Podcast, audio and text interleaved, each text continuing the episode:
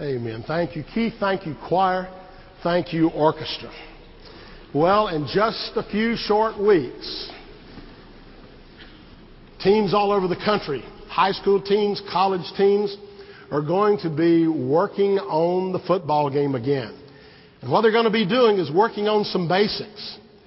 Invariably, whenever you hear a coach interviewed, does he ever come off the field at halftime and they say, Coach, what happened in the game? And he says, Oh, our uniforms just weren't pretty enough. Our uniforms need to look better. No. Or does he say, Well, if the band would just have played another selection, it would have been better?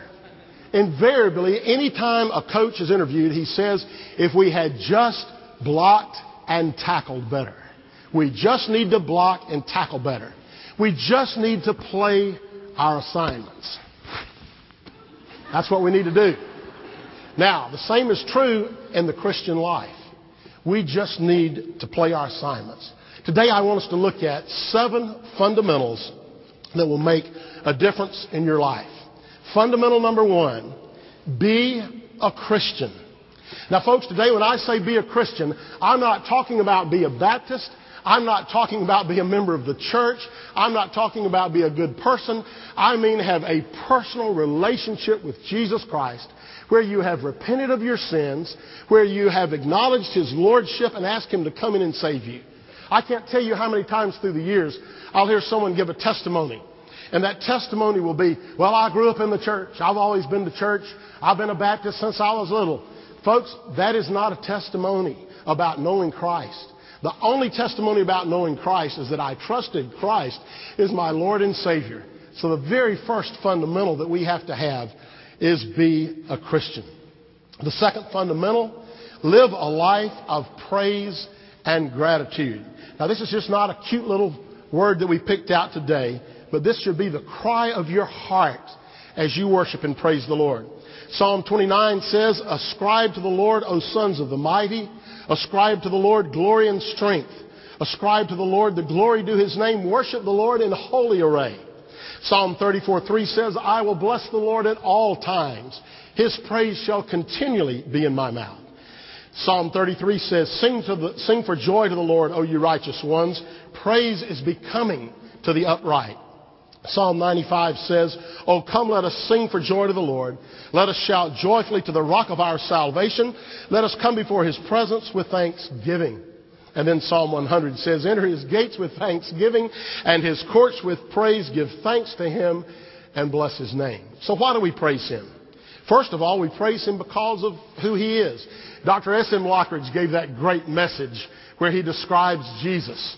I'm going to give you just a few excerpts from that. But I heard him preach that message in Dallas back in the late 70s at the School of the Prophets in First Baptist Dallas, and what a meaningful message it was. Dr. Lockridge said this. David said, The heavens declare the glory of God, and the firmament shows his handiwork. My king is a sovereign king. No means of measure can define his limitless love. No far seeing telescope can bring into visibility the coastline of his shoreless supply. No barrier can hinder him from pouring out his blessings. He's enduringly strong. He's entirely sincere. He's eternally steadfast. He's immortally graceful. He's imperially powerful. He's impartially merciful. He's God's son. He's a sinner's savior. He's the centerpiece of civilization. He stands in the solitude of himself. He's august. He's unique. He's unparalleled. He's unprecedented. He's the loftiest idea in literature. He's the highest personality in philosophy. He's the supreme problem in higher criticism. He supplies strength for the weak. He's available for the tempted and the tried. He sympathizes and he saves. He strengthens and sustains. He says, Well, my king is the king. He's the key to knowledge. He's the wellspring to wisdom. He's the doorway of deliverance. He's the pathway of peace. He's the roadway of righteousness. He's the highway of holiness. He's the gateway of glory. Where you can't get him out of your mind. You can't get him off your hand. You can't outlive him. And you can't live without him. The Pharisees couldn't stand him, but they found out they couldn't stop him. Pilate couldn't find any fault in him. The witnesses couldn't get their testimonies to agree. Herod couldn't kill him. Death couldn't handle him, and the grave couldn't hold him. Yeah, that's my king. That's my king. So this morning, first of all, we praise him for who he is. But then we praise him because of what he has done. In Genesis 1:27 it says he has created, created us. He has created us in the image of God. John 3:16 he has saved us. He came in to save us and to love us and forgive us for our sins. And then Romans 8, He keeps us. Nothing shall separate us from the love of God in Christ Jesus. So we praise Him for who He is. We praise Him for what He's done. And then we also praise Him because of what He has promised to do. In Isaiah 41:10, He has promised us strength. In John 14:27, He has promised us peace. In Psalm 32:8, He has promised us guidance. And in Philippians 4:19, he's promised to meet your needs. And in John 14:1 through 3, he's promised that he's preparing a place for you, and if he prepares a place, he's going to come again and get you to live in that place forever. So that's why we praise him. You know what, folks? When we have a life of praise and gratitude, then it brings about the right spirit and the right attitude. Philippians 2:14 says, "Do all things without grumbling or disputing." Now, the way that reads is do all things without grumbling or disputing. Now, how do I have the right spirit or attitude?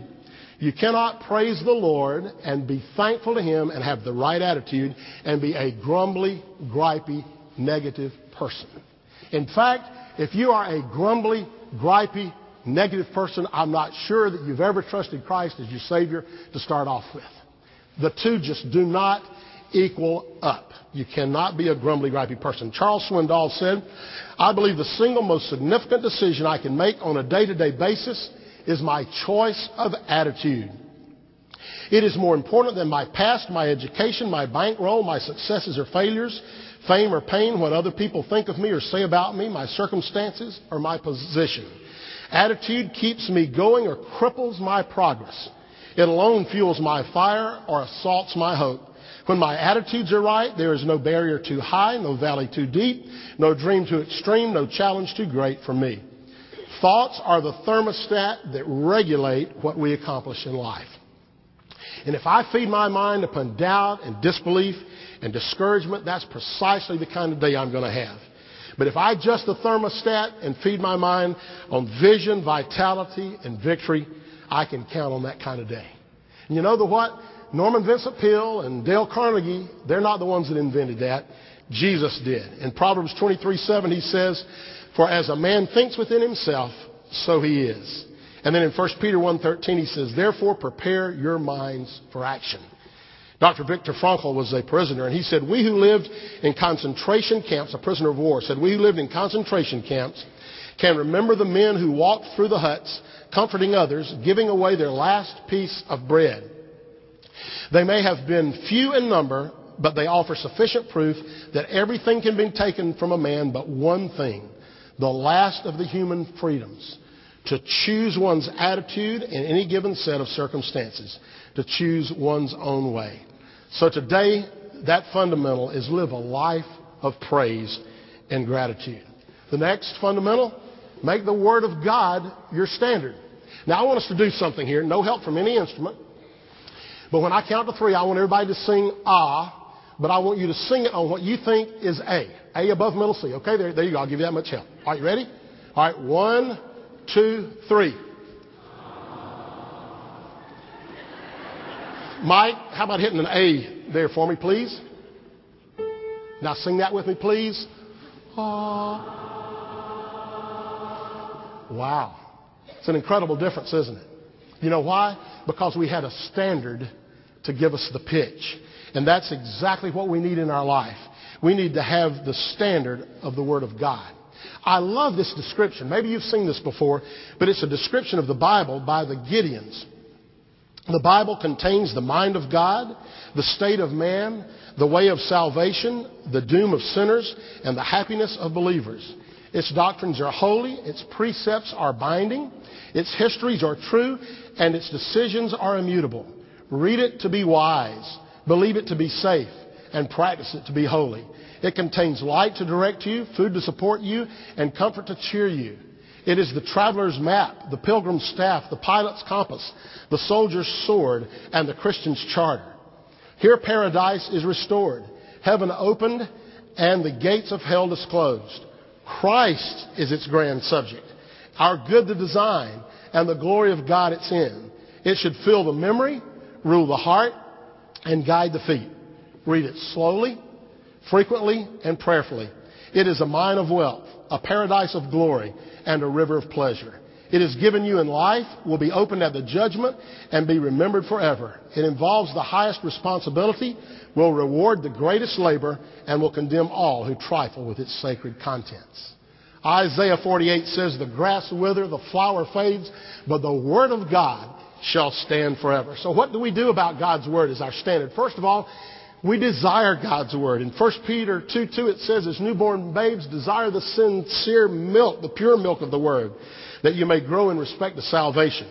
Psalm 119, 18 says, Open my eyes that I may, behold wonderful things from thy law. Psalm 119, 97 says, Oh, how I love thy law. It is my meditation all the day. So we desire God's word in our heart. Then we are to study God's word.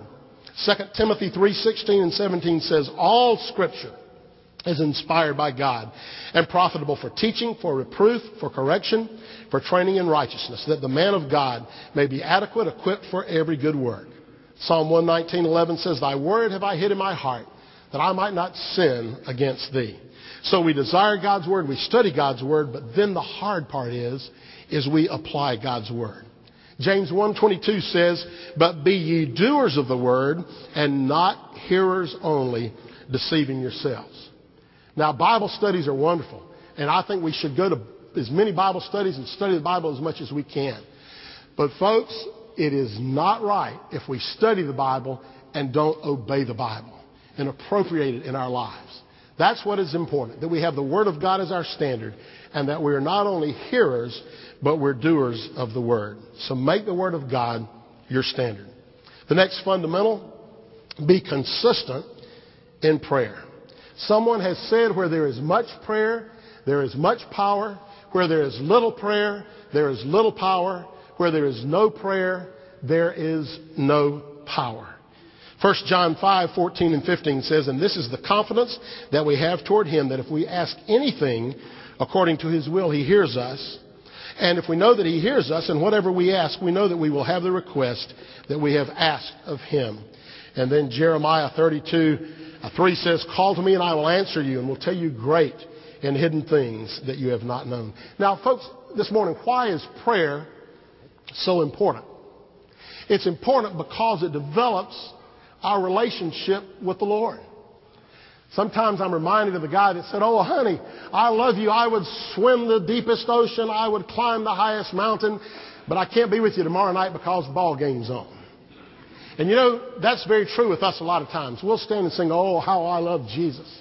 Jesus is all the world to me. What a friend we have in Jesus. But yet we fail to spend time with Him like we should. Secondly, God commands us to pray. Stuart Briscoe said it'd be a good exercise to go to the concordance of your Bible and look up the word pray. Let me give you a few. Matthew 5:44 says, "Pray for them which persecute you." Matthew 6, 6 says, Pray to the Father which is in secret. Matthew 9:38 says, Pray to the Lord of the harvest that he will send forth laborers. Matthew 26:41 says, Watch and pray. Luke 18:1 says, Men always ought to pray. 1 Thessalonians 5:17 says, Pray without ceasing. Very important. Very important. Prayer. Next, why is prayer important? Because we follow Jesus' example. In Matthew 14:23 it tells us that he went away quietly to pray. And in Luke 6:12 it tells us that he prayed all night long. When Jesus spoke to his disciples, he did not say, "If you pray." He said, "When you pray." So we follow Jesus' example. And then next, we, prayer is so important because the Bible is a book of prayer. There are 667 recorded prayers in the Bible. Folks, if there was ever a day that the church and individuals need power from God, it is today. Prayer taps on the reservoir of God's power. We are in a battle. If we came to you today and said there's a lion that's escaped from Riverbank Zoo, would you go there with a fly swatter? No, absolutely not. And the Bible tells us that Satan is roaming about like a lion, seeking whom he may devour. John Piper said, until the Christian life is seen as war, you will not sustain a life of vigilance in prayer, perseverance in prayer, agonizing in prayer, nor will you build a church that prays anything other than some little prayer meeting type, simple little prayer meeting type prayer. Folks, today it's not now I lay me down to sleep, but it's, oh God, I am weary. I am beaten. I am worn. I am tempted. I need your strength. I need your power. I need you to fill my life. I need you for every moment of every day. We should be interceding on behalf of our families. We should be interceding on behalf of our nation. We should be interceding on behalf of our state, be interceding on behalf of our friends. Prayer should be very, very important to us. Be consistent in prayer. Next, fundamental, be a person of great commitment. Commitment means to show loyalty, duty, or pledge to something or someone. Vince Lombardi, the great coach of the Green Bay Packers, said, individual commitment to a group effort. That is what makes a team work, a company work, a society work, and a civilization work. Now, Jesus showed us the example of commitment. He showed us great commitment when He went to the cross for us. And you know what's happened to us many times in this day and time? We have traded commitment for comfort. Our motto in this day and time many, is, many times is, well, I'm committed unless something better comes along. True commitment takes sacrifice. True commitment takes loyalty. And our commitment should be to the Lord. We should have commitment in marriage. And we should have commitment to one another as Christians and as friends. We've had a good time mentioning our 35th anniversary today, but our marriage has been built upon commitment. You know, they asked Ruth Graham one time if she'd ever considered divorce, and she said no. Murder, yes, but divorce, no. So our marriage, our work, everything must be built upon commitment. And I believe that loyalty is very important with commitment. You see, 35 years ago, I made a decision that I was going to be loyal to Pam and committed to her. That decision is not based upon the event of the day or whether my feelings were hurt or whether I got my way. I did the same thing with our pastor when I came here over 24 years ago. I said, I'm going to be loyal to him no matter what. And so it's not based on whether you get your way or whether your feelings were hurt. Commitment is based on an overriding decision. Loyalty is based on an overriding decision that I'm going to be loyal and committed to that person. That is a very important fundamental. Be a person of great commitment. Next fundamental, be a faithful witness. We witness because Christ instructed us to. Folks, it is not uh, an option. It is a command. Luke 19:10 says, "For the Son of Man has come to seek and to save that which was lost." Proverbs 11:30 says, "The fruit of the righteous is a tree of life, and he who is wise wins souls."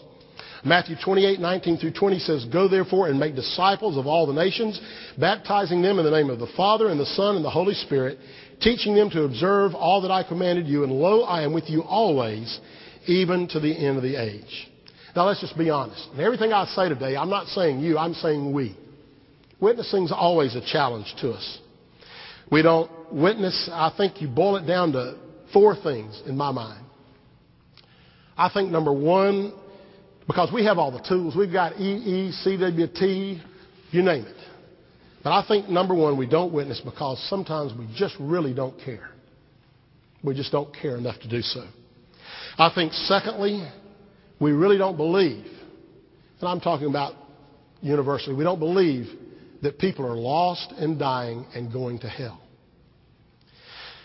I think we're afraid of failure. Well, what happens if I tell somebody about Christ and I fail?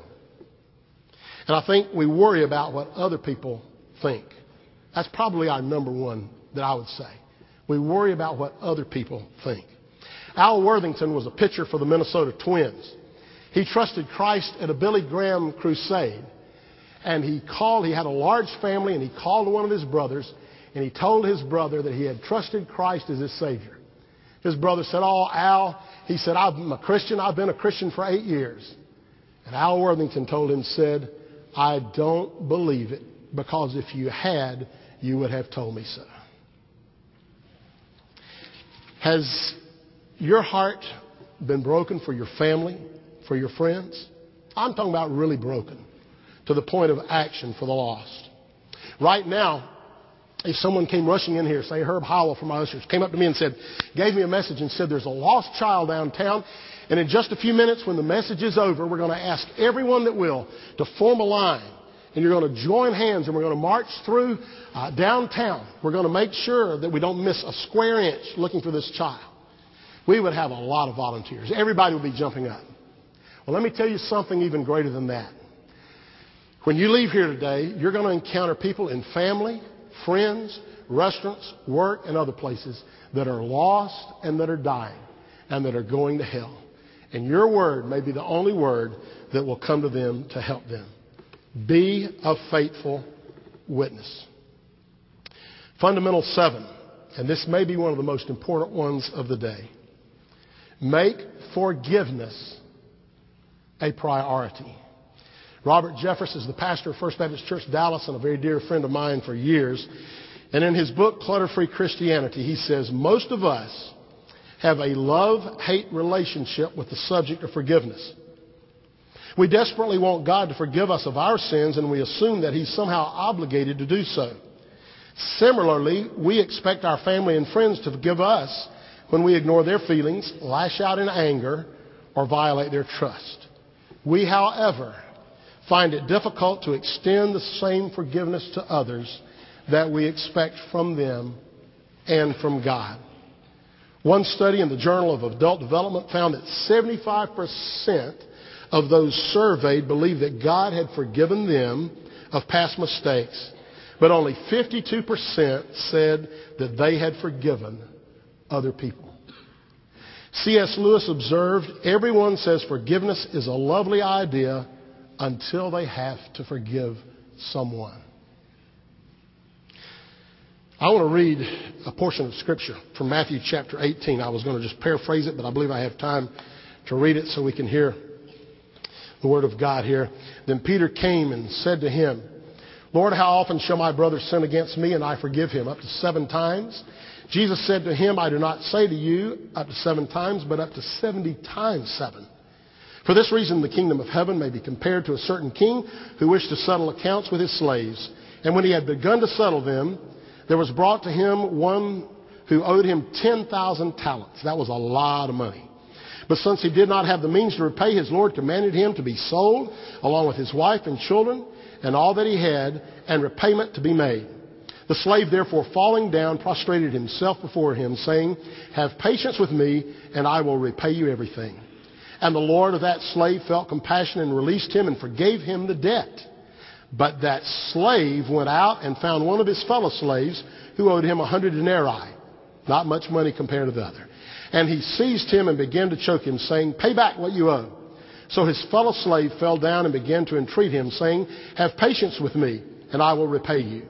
He was unwilling, however, but went and threw him in prison until he should pay back what was owed.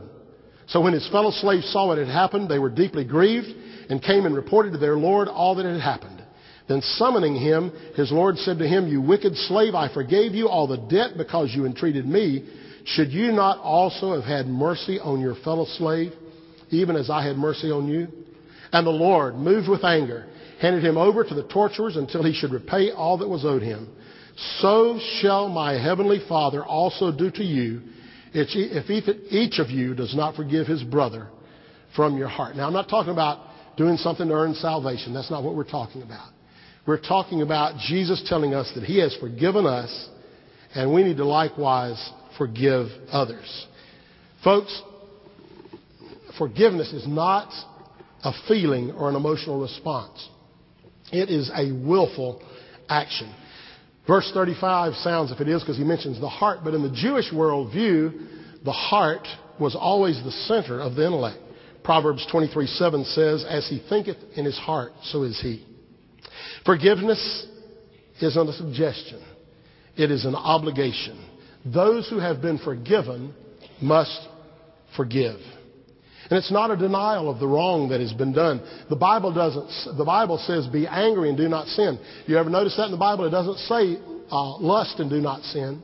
It doesn't say lie and do not sin. But it says be angry and do not sin. So sometimes you need to deal with this. But you know what happens to us?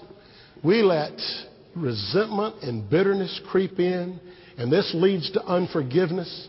and it leads to just a terrible situation in our lives. Warren Wiersbe said the world's worst prison is the prison of an unforgiving heart. If we refuse to forgive others, then we are only imprisoning ourselves and causing our own torment. Some of the most miserable people who I have ever met in my ministry have been people who would not forgive others. They lived only to imagine ways to punish these people who had wronged them, but they were really punishing themselves. Folks, we have trouble all over the world today. From wars with nations, fights in families, in your own heart and your life, because people will not forgive one another. Let me ask you a question. How about the person who's been treated unfairly at work or at school? Maybe your friend has hurt you. Maybe someone in your family has hurt you. Maybe a spouse has rejected your love. Maybe you have deep resentment to parents. Maybe some of them are already passed away.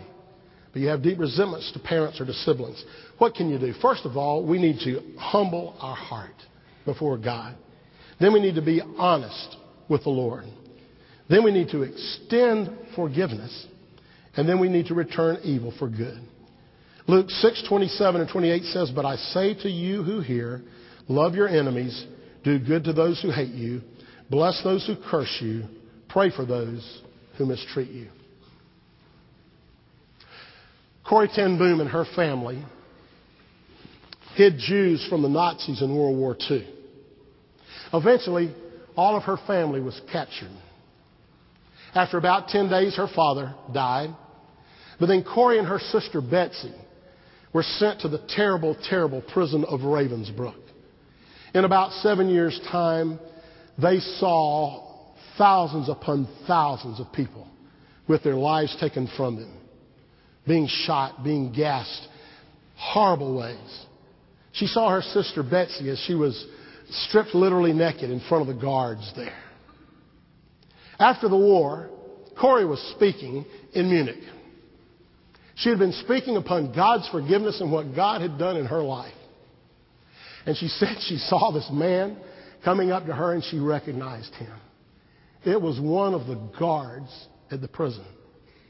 He came up to her and stuck his hand out and said, Thank you for that message on forgiveness. I was a guard at Ravensbrück prison. Well, that let her know that he did not recognize her, even though she recognized him. For he was one of the terrible, cruel ones who had inflicted great pain on her sister Betsy. Corrie said, I looked down and had my hand in my pocketbook. She said it was only a few seconds, but it seemed like hours as I had to make a decision. She said, I knew I had to forgive him. In my heart, I could not do it, but I knew it was a decision of the mind. For forgiveness takes a willful action. She said, Oh God, please help me. Spirit of God, please help me to be able to forgive him. He stuck his hand out again. Corrie said, I was still struggling. She said, but all of a sudden she was able to take her hand and she reached her hand up and she placed it in his hand. And she said when she did, there was a rush that came down her arm and her hand and her heart and her life because she knew she had done what God wanted her to. And she said it was one of the greatest spiritual experiences she had ever had when she chose to make the willful decision to forgive him. I'm going to ask us all to bow our heads, close our eyes, please. How about the fundamentals today, folks? How are you doing with these fundamentals? Are you being committed? Are you in the Word of God? I'm going to ask you to do something today. The only movement I want to be in this sanctuary is to the front. If you need to get up and leave, you wait till this service is over. It's not that much longer. I don't want anybody doing anything to break the Spirit of God and what He needs to do in our heart and life today. You may have joined us by television, and you know that some of these fundamentals you need to work on. You need to forgive someone. I'm going to ask the camera to stay on me, not on anyone in the room. If you know that you need to work on some of these areas in your life today, or you know that you need to forgive someone, God has touched your heart, would you just raise your hand? Would you just raise your hand? That's hands all over the room. Folks, when we got married 35 years ago, I didn't say, Pam, I love you, but let's just have a little private ceremony because I don't want anybody to know about it. What I said was, I love you and I want everybody to know. In just a moment, we're going to stand and we're going to sing. Some of you need to come and commit your life to Christ. Some of you need to come to this altar and you need to make a willful, decision today to be forgiven or forgive someone. I'm going to ask you to have the courage to get up out of your seat and come here in a minute and take a public stand for Jesus Christ. Father, this is your time. I pray that you would bless it now. In Jesus' name, amen. Let's stand, please as the choir sings and leads us, you come now and make whatever decision you need to make.